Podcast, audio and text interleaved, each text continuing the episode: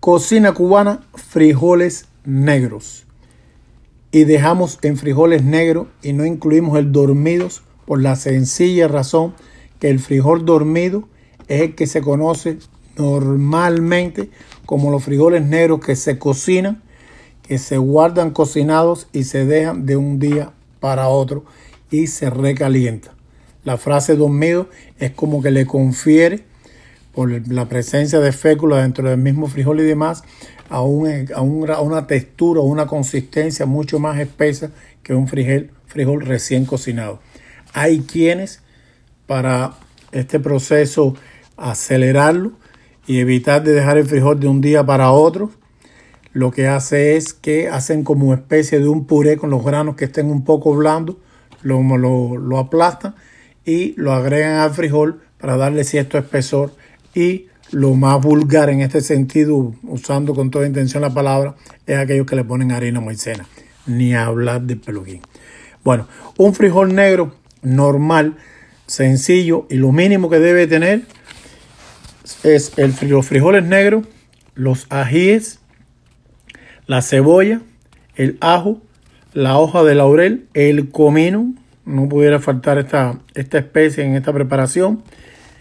un poco de vino y una cucharadita de azúcar o de vinagre, dependiendo del gusto de la persona, para darle el punto final. No queremos en esta primera etapa hacer mucho énfasis en estos tres últimos ingredientes. Los frijoles, lógicamente, como todos los granos, los lavamos dos o tres veces eh, antes de ponerlo en remojo. Los dejamos en remojo, que lo mínimo o lo que más se aconseja es por lo menos seis horas con antelación hay quien prefiere y es más eh, natural dejarlo de un día para otro. Y una vez que ya estén los frijoles remojados, los ponemos a cocinar a fuego alto y después lo vamos dejando a fuego medio. Se hace un sofrito, o hay quienes prefieren hacer un sofrito, como decimos nosotros en el caso del frijolero, con todos los hierros, es decir, el ají, los, ajíes bien picaditos, con la cebolla, con el ajo, se sofríe si le vamos a poner bacon, que no lo dijimos entre los ingredientes, o tocino, a quien le gusta hacerlo vegetariano, por eso no lo mencionamos, o para darle ese sabor extra del punto cubano, en el mismo aceite que vamos a hacer el sofrito, ahí mismo vamos a rehogar o vamos a sortear los pedacitos de bacon de tocino para que suelten la grasa y le confieran un sabor diferente a la preparación. Una vez que se están sofriendo, el ajo, la cebolla, los ají,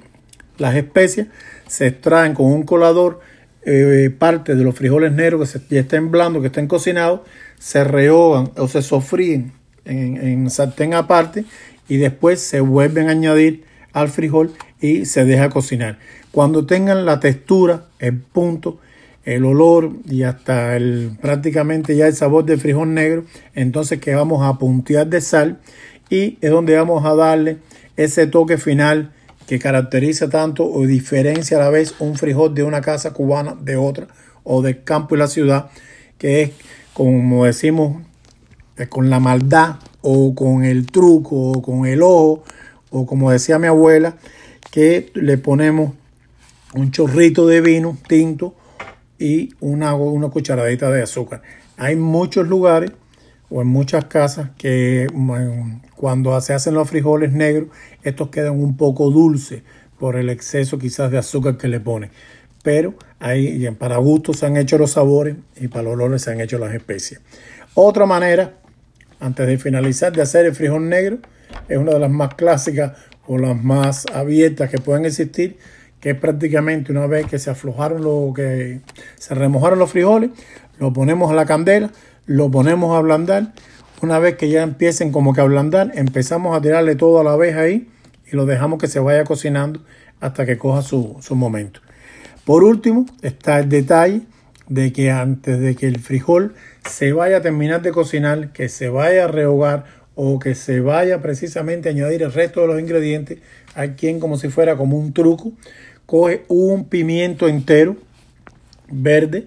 y en él, dentro de ese pimiento entero mete las hojas de laurel, pone dos o tres ajos, pone un pedazo y pone una cebolla entera y eso lo mete dentro del caldo para que el frijol cuando esté ablandando los, granos ya venga con un sabor. En fin, como siempre, espero que les guste la receta. Muchas gracias y que tengan buen día.